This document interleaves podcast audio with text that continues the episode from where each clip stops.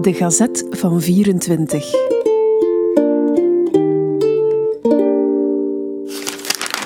...3 februari 1924.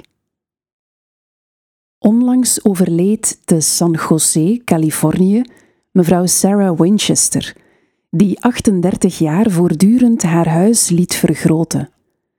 Geesten hadden haar gezegd dat zij niet sterven zou zolang er aan haar huis zou gebouwd worden. Vandaar die manie. Ze was zeer rijk toen ze een woning kocht van 17 kamers en deze liet veranderen. Toen kwam die voorspelling. En de bijgelovige weduwe had gedurende 38 jaar steeds 16 ambachtslieden in dienst.